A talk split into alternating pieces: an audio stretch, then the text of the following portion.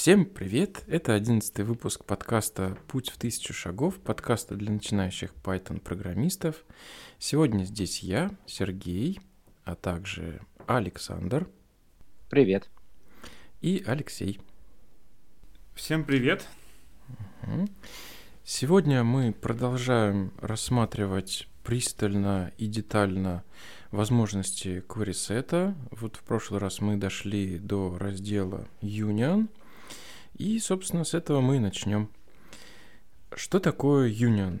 Вообще это возможность, э, как мне представляется, она у нас идет непосредственно из языка программирования, точнее из языка, языка запросов SQL, когда мы можем объединять несколько селектов, несколько запросов на чтение э, в одну какую-то выдачу, лишь бы там колонки совпадали по количеству, ну и по типу данных. Не то чтобы я этим прям часто пользуюсь, но при работе со сложными запросами действительно иногда приходится, или точнее не то, что приходится, удобно, когда мы можем в один селект объединить э, запросы э, какие-то раз, в разные таблицы, может быть, с какими-то очень разными критериями.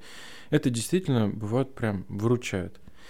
Признаться, средствами ORM я query ну, может быть, вот буквально единицы раз, когда использовал а, то есть что мы имеем? Мы имеем а, несколько кварисетов, у которых, опять же, одинаковое количество, я так предполагаю, должно быть у нас а, колонок, иначе как он нас будет объединять. Ну, в примере с документацией у нас есть один query в модель authors, через values list мы показываем, что нас будет интересовать колонка name. Другой query в модель entry нас тоже будет интересовать только одна колонка headline. И в результирующем э, query мы хотим видеть объединение э, выдачи с вот этих двух query И мы можем у первого query сказать union, передать в качестве аргумента этого метода второй query и, э, ну вот в данном примере говорят order by name, то есть отсортировать по первой нашей колонке. Э, в принципе, это может быть удобно. Саш, пользовался когда-нибудь юнионом? Однажды мы делали поиск э, по нескольким моделям, по имени. И, соответственно, мы объединяли результаты а, через Union. А, в результате у нас получались айдишники. И для того, чтобы у нас э, было понимание, какой айдишник к какой сущности относится, потому что мы объединяем Union несколько моделями, мы, получается, через annotate э, делали константный тип, э, ну, грубо говоря, название модели.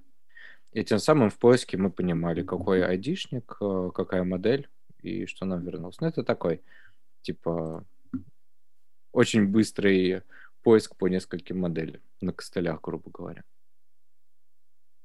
А вот с точки зрения э, затрат, это как процедуры, они как, ну, как сказываются эти операции на базе данных? По-моему, там ничего необыкновенного не происходит. А, я тут прям подробности не очень знаю. Мне всегда казалось, что SQL строит несколько выборок в памяти, ну и объединяет их. Единственное, я предположу на основе там некоторого опыта, что вот эта выборка, вся результирующая, наверное, будет в какой-то момент в памяти. Во всяком случае, а, ну вот что-то мне кажется, что если мы захотим потом какие-то операции, может быть, типа там order by, э, учинять, то... Ну ладно, боюсь врать. Короче, ничего необыкновенного по производительности, мое чутье здесь никаких опасений не вызывает.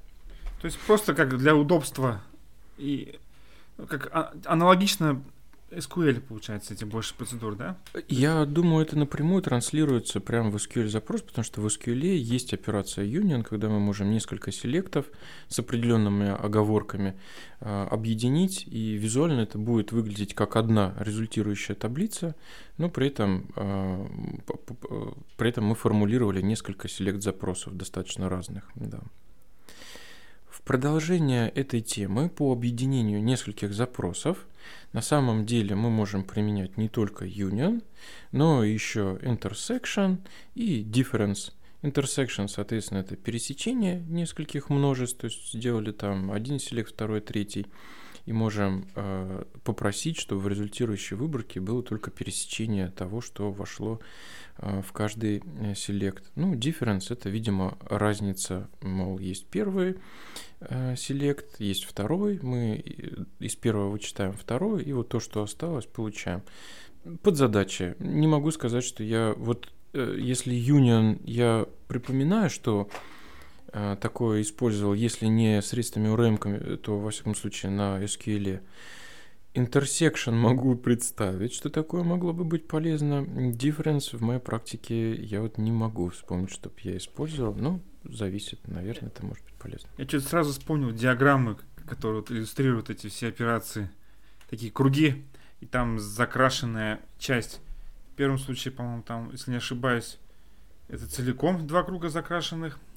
Intersection это вроде центральная часть закрашена, а difference это, по-моему, то, что закрашено не пересекается.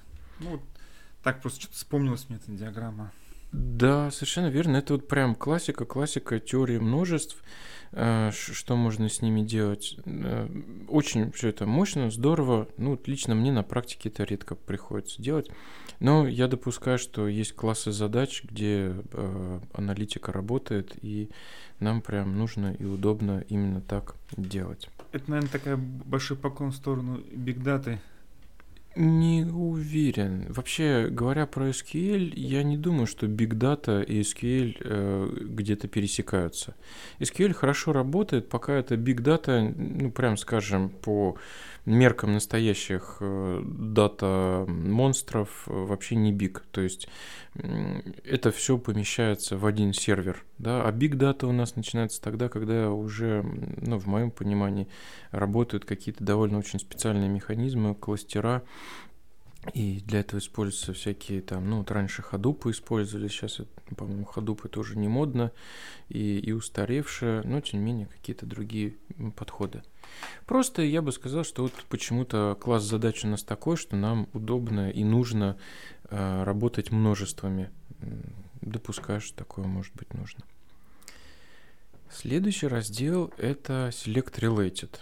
На самом деле вот этот прием, э, этот метод позволяет значительно э, ускорять э, выборки в некоторых случаях.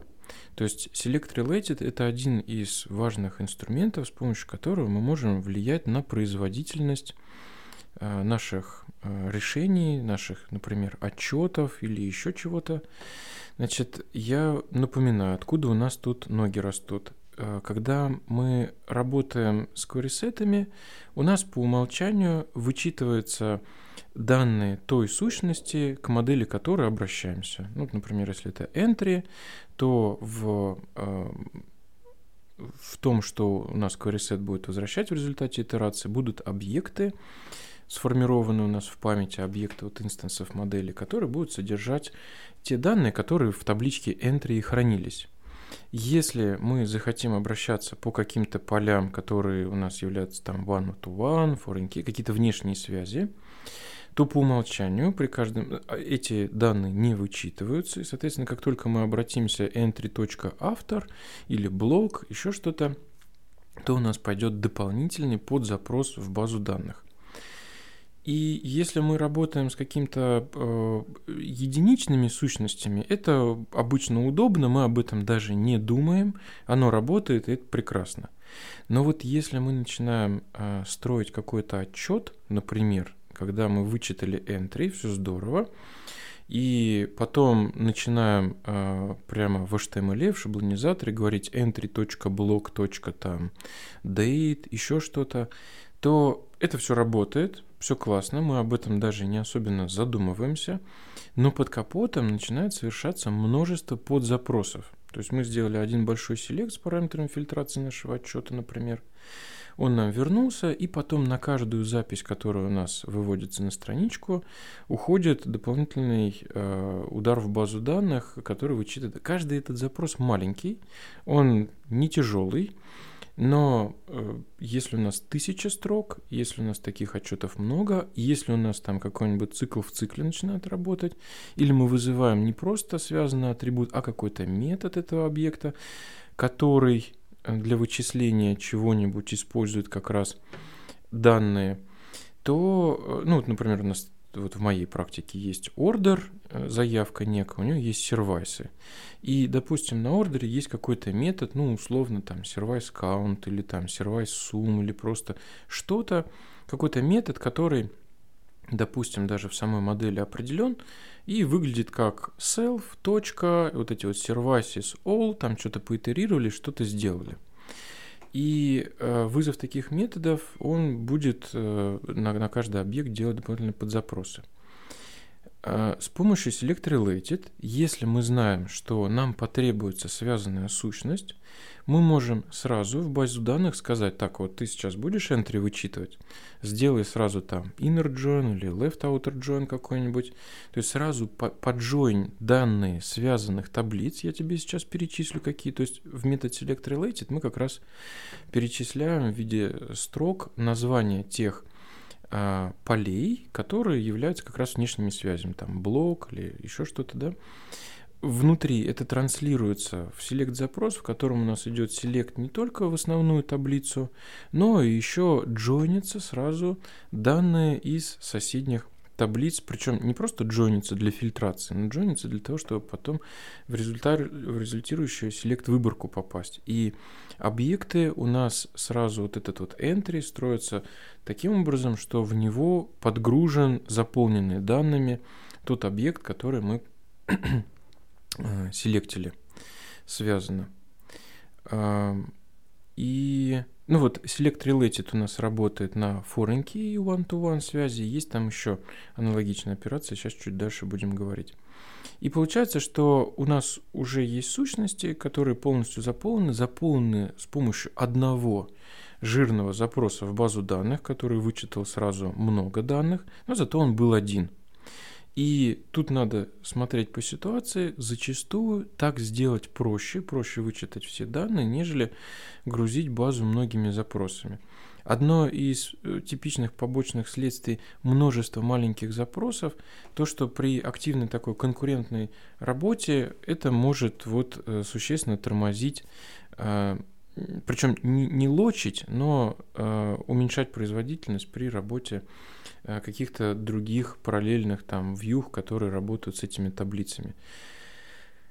Эм, да, и еще интересный такой момент, так как у нас этот объект сразу создает, вот э, связанный по форенке сразу создается в памяти, ну, естественно, это больше места занимает, но интересно то, что если у нас были какие-то методы, которые рассчитывали на э, вот эти вот связанные объекты, то э, если мы использовали э, непосредственно эти объекты, то у нас дополнительных запросов совершаться не будет. То есть э, мы можем таким образом влиять даже на, ну, а, оно как бы логично, на те методы, которые опираются на эти данные. И там вот дальше мы еще будем говорить про prefetch related аналогичную операцию. Там тоже будут интересные побочные эффекты. Может быть, даже влияющие на то, как мы пишем методы и э, подталкивающие к тому, чтобы отказываться от фильтрации на уровне базы данных, именно чтобы не мешать использовать заранее загруженные данные. А Саш, вот как метод да, комби... он комбинируется, то есть можно сразу загрузить несколько полей или да. одно? Да, мы в Select Related через запятую перечисляем все те поля, которые нам нужны, если мы работаем не только с, с одной внешней сущностью, там с пятью, там, или сколько нам надо, мы их все перечисляем. Естественно, это утяжеляет запрос, естественно, это э, отжирает больше памяти.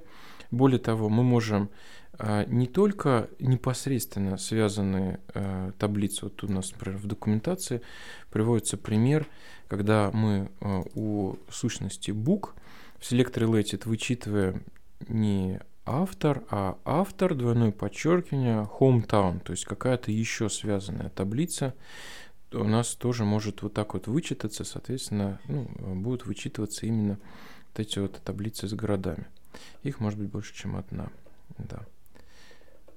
Ну, то есть, все равно надо смотреть и так бездумно такой метод не применять. Правильно? Конечно, у него есть побочные эффекты э, и по памяти, и по скорости вычитывания, и по нагрузке на операции ввода, ну, в данном случае вывода из базы данных.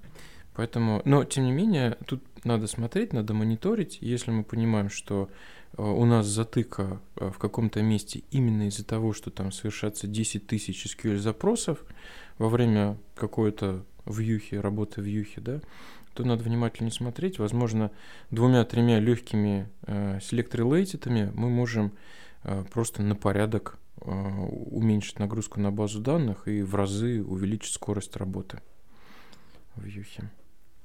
Саша, у тебя какой опыт с select related? Пользуешься ими?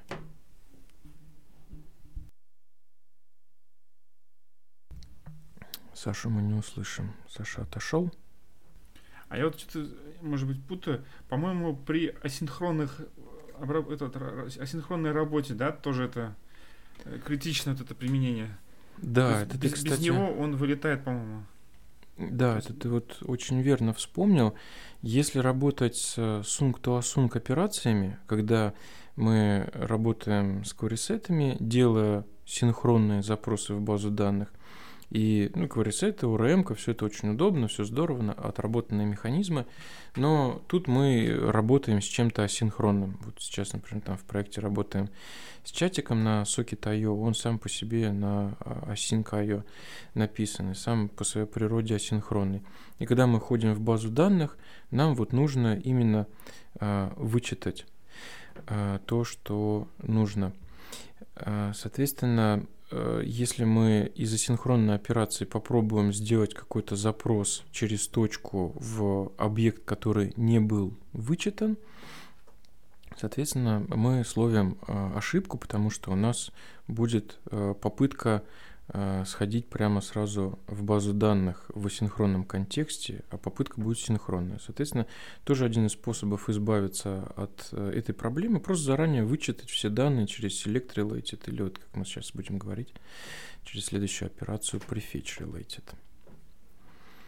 Так, у Саши тут технические сложности с программой мьюта. Видимо, Саша замьютился и не смог вымьютиться. Что ж, такие вот подводные камни подкастинга. Так, идемте дальше. Операция Prefetch Related. В принципе, все то же самое, все справедливо, что мы говорили, только это обратная ситуация, когда у нас есть э, либо many-to-many связь, либо, ну вот боюсь тут подогнать, но мне кажется, one-to-many все это то же самое справедливо, когда мы со стороны many. В общем, когда у нас в таблице нет foreign key на объект, соответственно, нас не столько объект будет интересовать, сколько мы рассчитываем на наличие related менеджера, да, который нам будет формировать какой-то related query set. А, ну вот у нас тут давайте пример я зачитаю. Есть пример классом topping, видимо, это начинки. Есть класс pizza, в пицце есть имя пиццы, наверное, это какой-то рецепт пиццы или вид пиццы. И у него есть поле toppings, начинки с menu-to-menu связью на вот таблицу начинок. Итак, работая с пиццей, мы говорим там э, с конкретным инстансом пицца и, допустим, э, точка toppings, точка all да. Соответственно, у нас что здесь будет? Toppings — это у нас э, query set, э, related query set. А, нет, это у нас related manager, который вот методом all вернет related query set, то есть подфильтрованный заранее query set для вот этой вот пиццы. Соответственно, при обращении в этот момент, э, если мы захотим сказать self.toppings.all, у нас пойдет запрос в базу данных. Ну, как бы не сам all пойдет, а вот в тот момент, когда мы от этого all что-то захотим. Поитерироваться или а, запринтить, посчитать и так далее. Так вот, э, проблема вся та же самая. Лишние дополнительные запросы, множество запросов. Э, можно, опять же, через prefetch related, точно так же, как мы select related там говорили, какие нас связанные таблицы интересуют, мы можем сказать, что pizza objects.all.prefetch related и в качестве строки передать имя того поля, которое у нас ссылалось на many-to-many связь, ну, в данном случае toppings, начинки. У нас формируется такой э, select запрос, который вычитает все необходимые данные, заранее их поджойнит, и так нам подготовит query set, так его заранее подкэширует, что у нас все эти данные уже будут э, в памяти. И когда мы, работая с конкретной пиццей, захотим сказать .toppings.all, дополнительного запроса в базу данных не будет. И это прекрасно. То есть мы избавляемся от дополнительных запросов. То есть я так а, понимаю, да. что он там, видимо, подгружает еще какую-то промежуточную таблицу, да? Если, если наши слушатели помнят, мы когда обсуждали Money to Money, мы говорили, что там есть таблица промежуточная. Вот я так полагаю, что она как раз тоже там, да, где-то подгружается. Ну, по необходимости, да, если это было через промежуточный. Но это же, вот я тут прям боюсь зуб давать, но, по-моему, э, с key'ами это также работает. Да, вот я вижу, что пример дальше идет с key'ами. Соответственно, мы опять же в ситуации, когда на нашей таблице непосредственно айдишника нет, э, того, что мы хотим вычитать, но вообще эта связь существует, просто она там ну вот по-другому, с money to money через промежуточную таблицу, с foreign key просто она в другой таблице хранит, да, вот эти айдишники. Э, ну да, там так или иначе Django, ORM знает, как построить запрос, чтобы вычитать все вот эти вот а, связанные э, данные, связанные именно через query set. То есть если select related у нас а, предполагает, что у нас на инстансе должен был бы быть предзаполненный объект, то prefetch related играет там, где мы рассчитывали, что на инстансе у нас будет менеджер запросов с предзаполненным query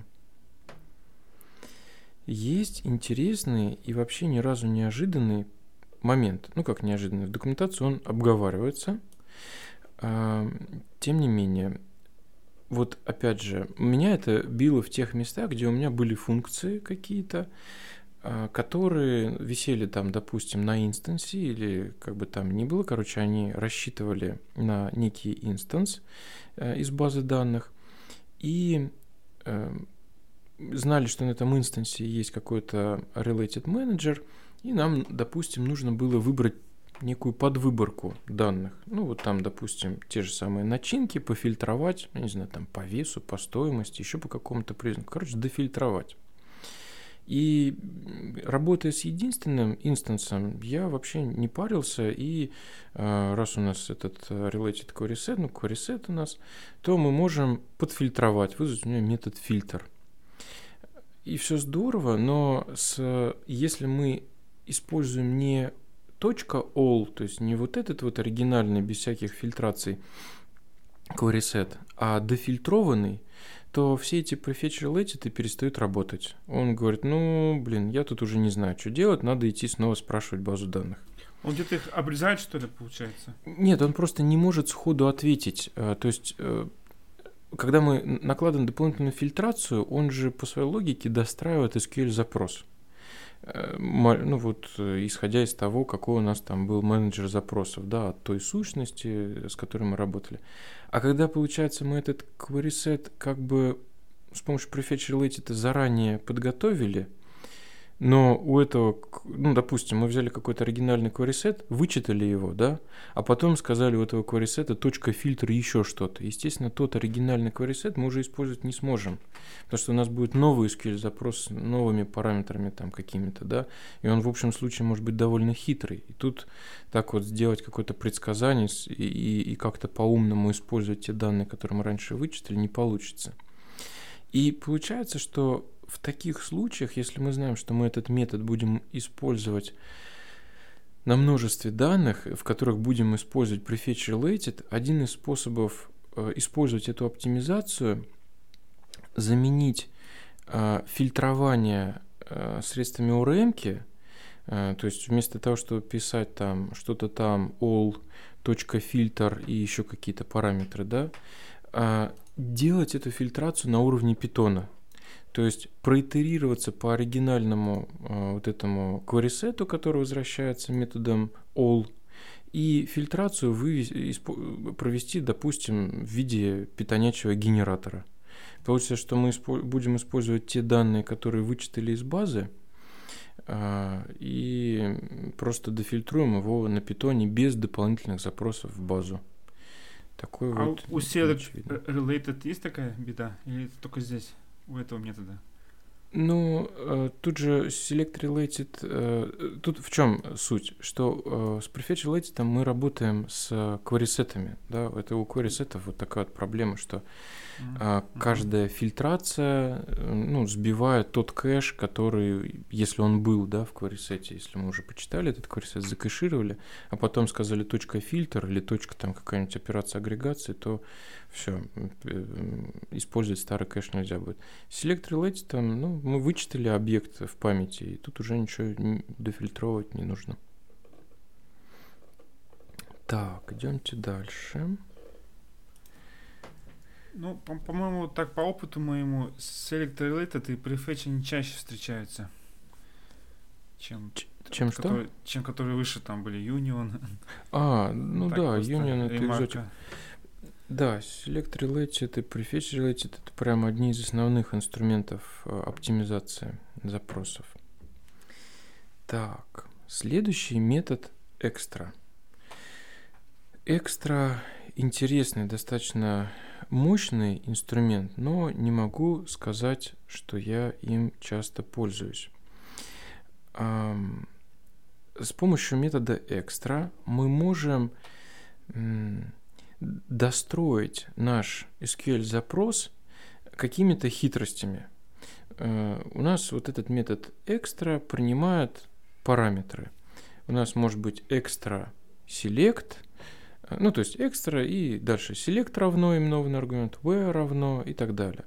Соответственно, мы можем до, э, добить э, то, что нам попадает в выборку, в select, в блок select, да, э, добить голыми SQL запросами блок фильтрации where, tables, я, честно говоря, не пользовался никогда этим. Сейчас почитаем, что это такое. Order by, понятно, может быть какая-то хитрая, а, опять же, хитрый скилл запрос, который рассказывает, а как нам надо это все дело отсортировать. Итак, что же нам позволяет этот экстра делать? Он позволяет э, использовать, собственно, э, сырые SQL запросы либо в блоке select, либо в блоке фильтрации, сортировки. Если мы extra select сделали, то, э, соответственно, э, в query в результирующей выборке у нас появятся те поля, которые мы в селекте попросили. То есть селект он принимает э, dictionary, э, словарь, в котором есть ключ, это имя того атрибута, на который будет навешен результат, ну а значение SQL запрос, который будет использоваться э, при формировании, собственно, этой выборки. Аналогично, э, аналогичного результата можно было бы добиться через аннотации в случае селекта, но тем не менее вот есть такой подход аналогичная ситуация с ОЭ. Иногда бывает либо криво и косо писать вот такое ОЭ, которое э, ОРМ делает. И нам проще, элегантнее выразить это с помощью ну, непосредственно какого-то селект-запроса. Так как все эти инструменты нас приводят к написанию непосредственно SQL запросов или чего-то близкого к нему, к нему. У нас могут быть и фрагменты какие-то, да, э, SQL запроса, но тем не менее мы опускаемся на уровень именно такого низкого. Э, тут вот э, все традиционно, как мы уже касались этой темы. С одной стороны, это очень развязывает нам руки. Мы можем использовать всю мощу, которая доступна базе данных, но неудобно использовать через URM. -ку.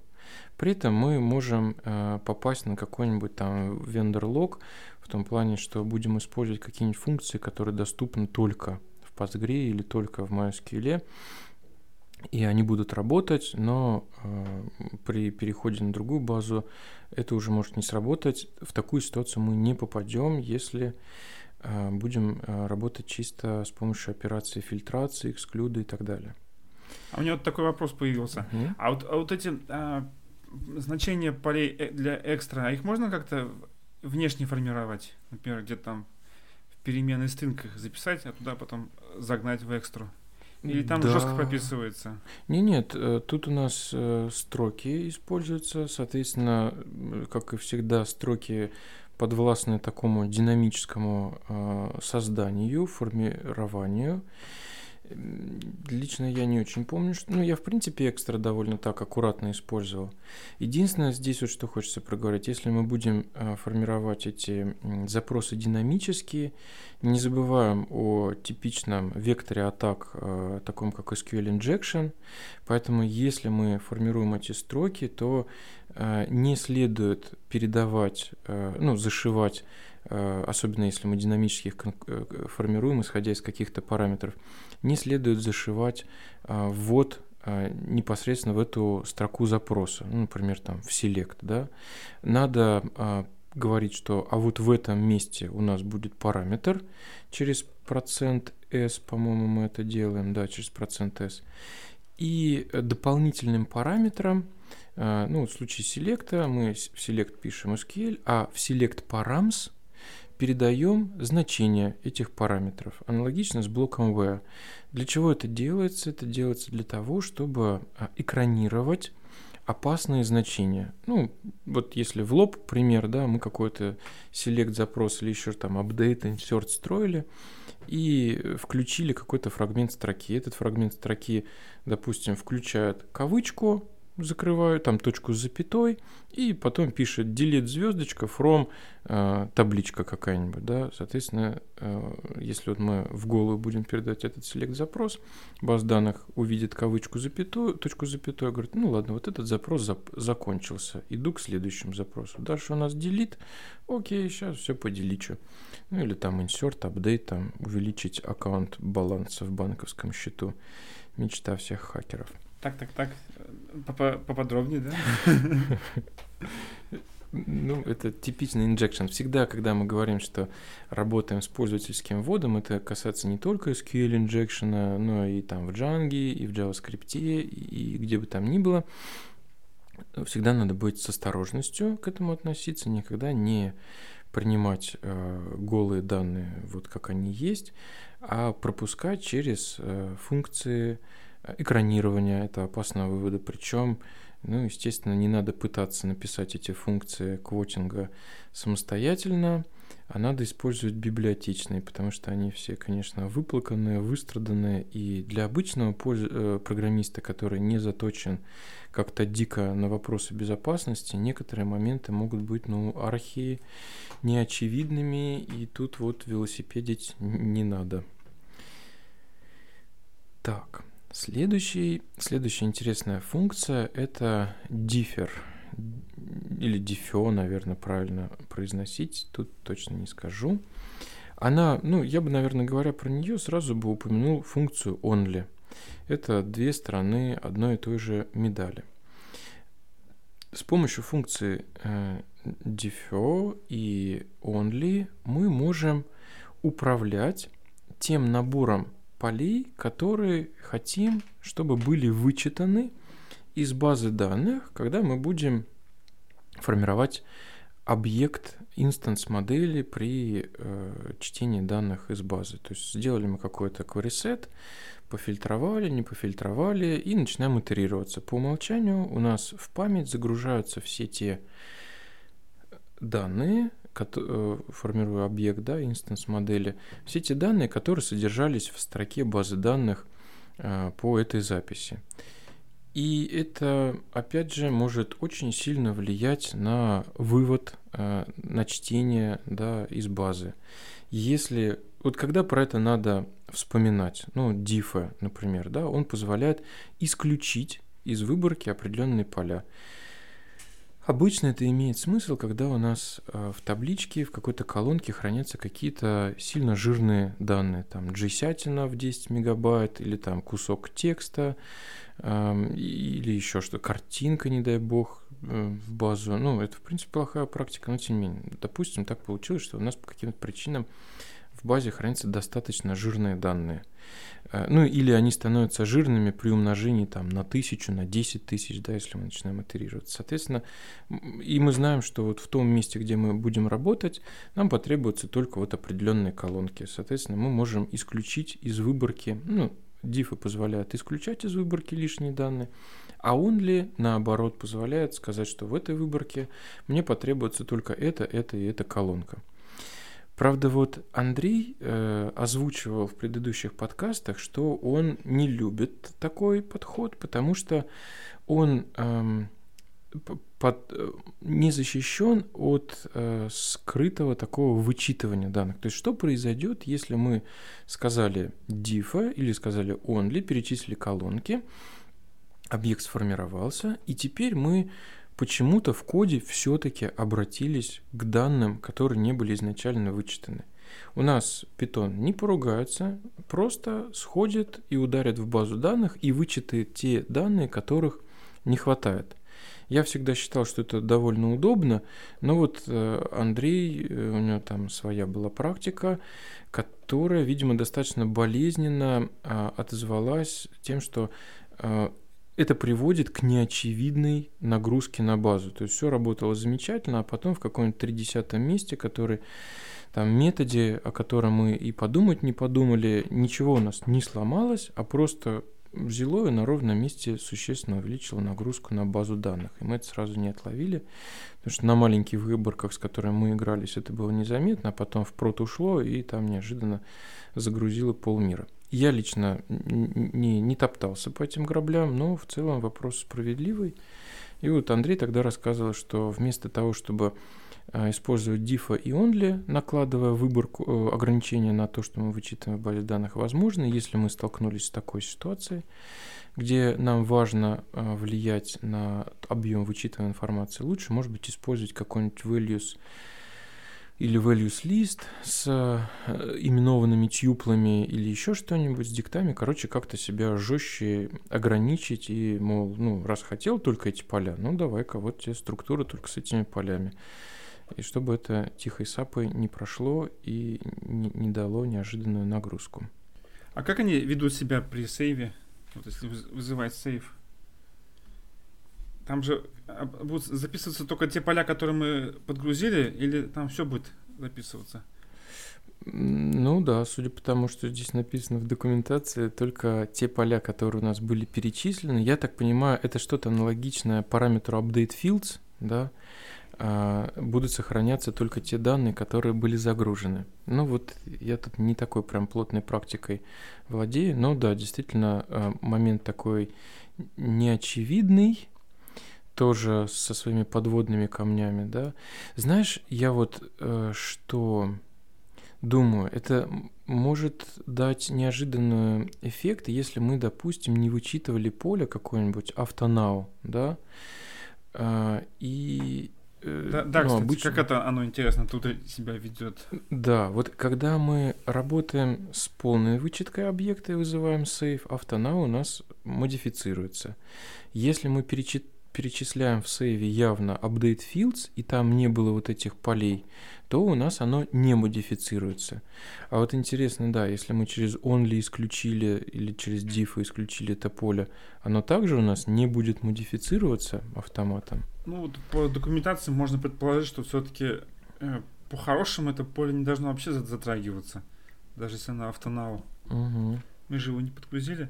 Да, но глядя на момент сейв, на метод save, Вообще... Да, и вспоминая разга... угу. рассказ Андрея о том, что там что-то может... Угу. может... Короче, в общем, все-таки такой метод. Да, есть плюсы и минусы. Я, правда, использовал э, only diff, когда игрался с, с некоторыми моментами производительности. Но допускаю, что при активной практике это может быть небезопасный инструмент, поэтому стоит держать в голове. Метод using. Using позволяет э, нам э, указывать базу данных, из которой нужно э, вычитывать ну, точнее, с которой нужно ассоциировать вот этот инстанс, да, будь то вычетка или там последующий апдейт и так далее. Вообще о чем речь? Если у нас Django работает больше, чем с одной базой данных, в конфигурации, да, мы указали, то работая с query-сетами, надо понимать, что у нас ну, есть ряд особенностей. В том числе ну, самое простое – это откуда у нас вычитываются данные. Вот э, самая, наверное, мне кажется, хорошая здесь иллюстрация будет – это работа с репликами. Один из способов э, разгрузить инсталляцию, где есть активные операции ввода и активные операции чтения там, с какими-нибудь таблицами, причем там не обязательно именно оперативные данные, а можно работать с данными с небольшими отставаниями или даже с суточными отставаниями. Мы использовали такой подход, когда э, заводили базу, с, точнее, проект с мастером и несколькими репликами. И все отчеты по умолчанию переводили на работу с репликами для того, чтобы э, уменьшить нагрузку на мастер, э, потому что в мастер надо писать активно, и тут никакие тормоза и лаги нежелательны. Ну и при этом большая часть отчетов на самом деле не требует дикой производительности, отставания там в несколько секунд. А, не критично для отчетов. Там на самом деле есть очень много нюансов из разряда а, если мы вычитали один set из одной базы данных, другой из другой, и причем это могут быть как бы одни и те же Э, модели, да, если это вот именно реплика, то есть а там и структура та же самая, все то же самое, но тем не менее, если мы там что-то не отследили и попытались как-то пересечь, переобновить, ну там, допустим, в инстанс модели в поле foreign key назначаем объект, который из другой базы данных, то обычно query ругаются, а если вдруг где-то что-то не поругается, то мы можем прийти, конечно, Э, в ситуацию, ну, хорошая база данных просто не позволит сохранить неконсистентные данные. Ну, строго говоря, у нас мастер может опережать реплику, да, Точнее, он всегда опережает. Вопрос в том, что это будут какие-то доли секунды, или это могут быть минуты при активной нагрузке, или даже часы. И в какой-то момент мы можем в мастере вычитывать объекты с какими-то айдишниками, а в каком-то другом куске кода, который работает с репликой, этих данных еще пока не будет. И тут вот такие нюансы. Они вроде бы очевидные, но когда ты вот в код погружен, а, ты можешь это дело неожиданно словить. Так вот, э, query сеты, как мы помним, э, имеют понимание, с какой базой данных они связаны, Э, через атрибут DB. Э, соответственно, вот этот вот using, он как раз и позволяет явно сказать, что вот а этот query set мы строим, например, на основе данных из реплики. И пошел отчет, все классно работает, все здорово, основную базу не грузит. Э, и сделан этот query set из параллельной базы данных. Причем мы там даже использовали такой подход на практике, когда позволяли чуть ли не динамически конфигурировать, чуть ли не в параметрах самого запроса передавать, из какой базы данных мы сейчас будем строить отчет. Это делалось на случай, когда э, в, каком-то, в каких-то случаях нам нужно было либо получить прям совсем актуальные данные, либо просто реплика была поломанная, неудачно там где-то восстановилась или еще что-то. И мы тогда оперативно могли переключиться. Так, ага, вот сейчас мы с реплики не сможем строить отчеты, а будем строить прямо из мастера. То есть этот параметр, э, он у нас строка, соответственно, он может у нас вообще динамически задаваться. А не получится там такого? Не будет риска, что там они будут перекрестные какой-нибудь там, ну не знаю, друг на друга ссылаться? Нет, там нет такого риска? Ну вот э, как раз зависит. То есть что query где-нибудь в одно впишем, да, там потом поте- забудем, потеряем. Да, Обычно кварисеты на такие вещи ругаются. То есть, если вдруг такое произошло, то либо кварисет поругается, либо если он это пропустил, то уже на уровне базы данных, ну, если там прям явное противоречие, пытаемся айдишник сохранить, которого еще нет в базе, то там сломано. Но вообще кварисеты стараются защищаться от, от такой ситуации, когда происходят какие-то опасные операции э, по, с, с данными из разных баз. То есть тут, возможно, в таких ситуациях, если мы точно знаем, что нам нужно, нужно опускаться на какой-то более низкий уровень, типа values вычитывать, да, оперировать именно с примитивными данными уже на уровне питона, если нам это действительно нужно. Метод select for update. Эм, select for update позволя... Э, предлагает обертку вокруг э, SQL синтаксиса select for update, который есть в базах данных, причем а, в современности они у нас есть и в Postgre, и в MySQL, и в Oracle, ну, в общем, много где есть. Для чего нам вообще нужен Select for Update? А, в ситуациях конкурентного чтения из базы данных мы можем столкнуться с ситуацией, когда параллельно два куска кода что-то читают из базы данных, причем на уровне баз данных у нас могло что-то закэшироваться, особенно если мы там итерируемся, да, по базе, пачками вычитываем, но тем не менее, в тот момент, когда мы сформировали SQL-запрос, он где-то там у нас подзакэшировался, и потом мы с ним будем работать. И засада в том, э, что если у нас селект чтение было предназначено для того, чтобы активно что-то изменять в базе, то это может быть какой-то критический кусок логики. И вот мы знаем, что пока мы не закончили с этой операцией, с этим чтением и обновлением этого фрагмента данных, а, следует предотвратить параллельное чтение из базы. Ну, вот один из классических примеров говорит о том, что если у нас там на балансе было 100, руб... 100 э, единиц денег, э, и у нас там параллельно совершаются две покупки на 50 и 70 рублей, у нас параллельно могло пройти вычетка, которая проверяет, а есть ли такие деньги, да, обе эти вычетки удовлетворялись в какой-то момент, и потом мы разрешили совершить эту покупку, в сумме получилось больше, чем было денег на балансе.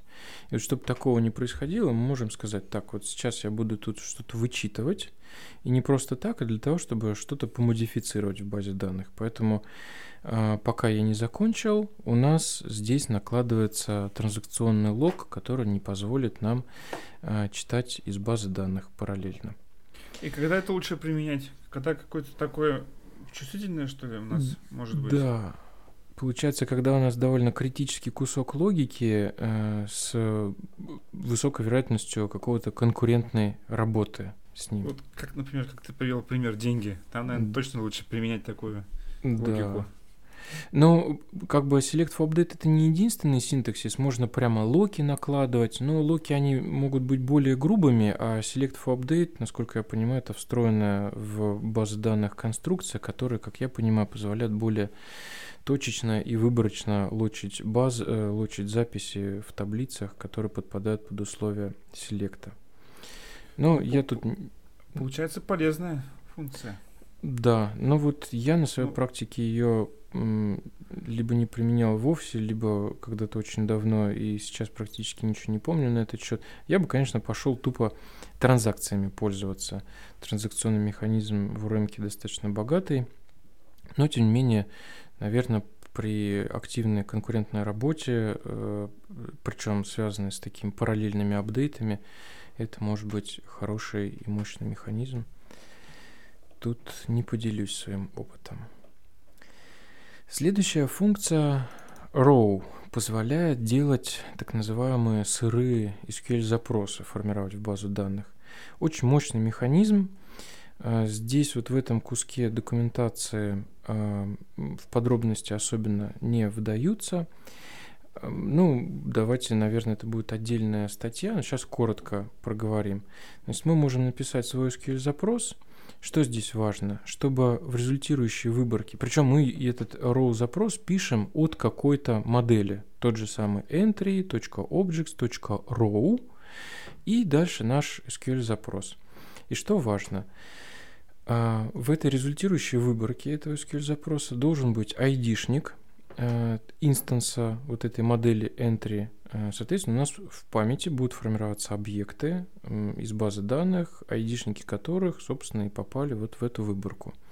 По поводу дополнительных полей, я вот сейчас на вскидку не помню, кажется, перечислив в селекте те поля, которые нас интересуют, они у нас и будут заполнены в базе, причем э, в, в, модель, в инстансах моделей. Причем это могут быть и вычисляемые какие-то параметры, которых у нас не было на самом инстансе модели изначально в модели объявлено просто что-то вычисляемое там и в то-то, и в то-то, поставь то-то, и ну, типа как аннотация.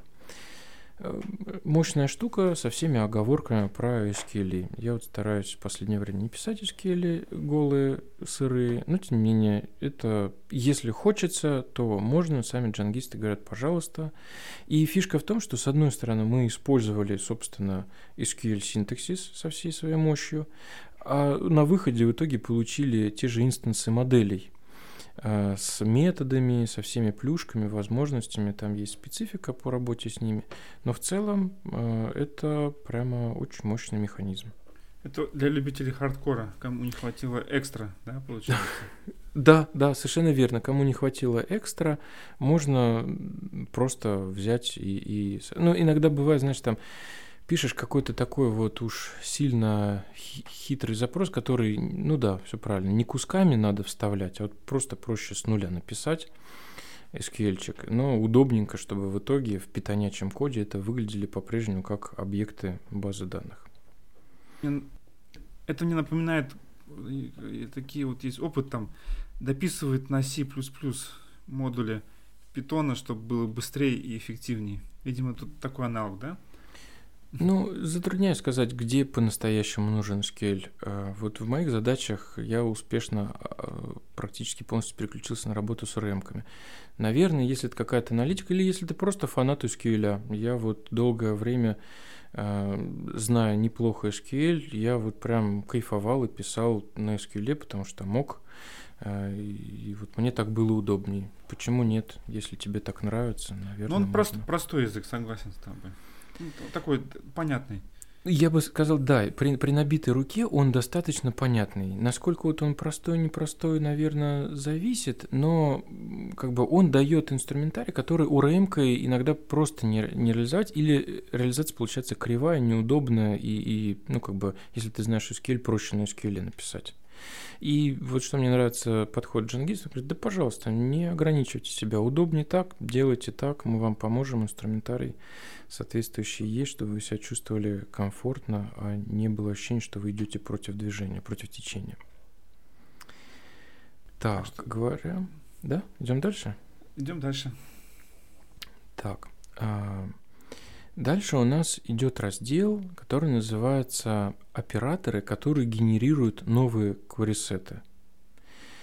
У нас тут приводится пример, что можно а, объединить два query через оператор AND. Или нет, подожди, вот у нас есть один query второй query да, э, где мы по x по... А, к одной и той же модели. Либо мы это все в скобочках перечислили. И вот нам Django говорит, что мы можем использовать э, объект Q для того, чтобы э, сделать, ну и, ну и что здесь нового, и в чем прикол? Ну, это, видимо, э, может быть какой-то побочный функционал там, потому что вот end, o, они так и пишут, что это используется SQL оператор o или end. А, ты знаешь, в чем прикол? А, речь о том, что два query можно объединять через end. И это эквивалентно будет тому, что мы написали фильтр, скобка и через запятую все перечислили. Или фильтр, скобки и через Q, через оператор end все перечислили. А вот это запрос к базе 2 будет или один? Не, это все у нас один запрос формируется. Ну, то есть до тех пор, пока мы эти кварисеты не вычислили, у нас это будет э, в конечном счете это все превратится в один э, запрос. Просто я, честно говоря, никогда мне не приходило в голову, может, я просто не знала такой возможности, что два кварисета через end можно объединить, и получится, если они к одной модели идут, да, что это у нас получится вот такое вот, э, ну, в данном случае where, ну вот а, Угу. End как бы часто применяется, я смотрю, по, ну, так, по, а вот о, это, то есть или, это интересно. Алло, алло. То есть... Да, лишь пропал. Повтори, а, пожалуйста. А, я говорю, вот если end, он еще понятен, его более-менее часто применяется, то вот про или очень интересно. То есть можно или, или. Кстати, да, вот я, кстати, с тобой согласен. Если мы через запятую, ну, то есть создать end запрос объединения двух условий, да, фильтрации, делается достаточно просто через синтаксис фильтр, просто через запятую перечислили, то аналогичного результата добиться с Q объектами можно, но на мой вкус всегда, когда Q входит в работу, это уже становится сложнее в плане восприятия. Можно, понятно, с этим работать, но сложнее.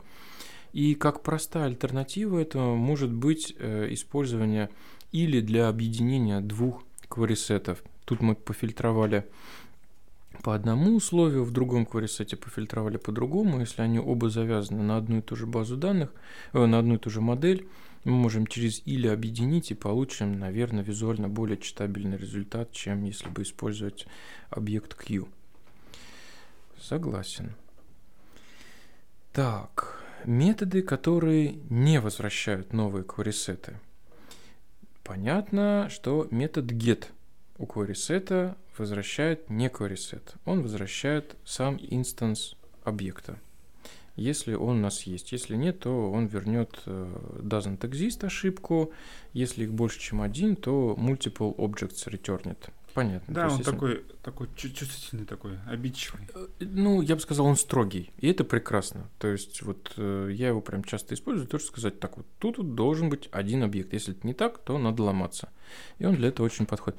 В этом отношении противоположностью ему будет метод first которые как бы, ну, если есть, я вытащу, если есть, э, как бы, если нет никого, я нан верну.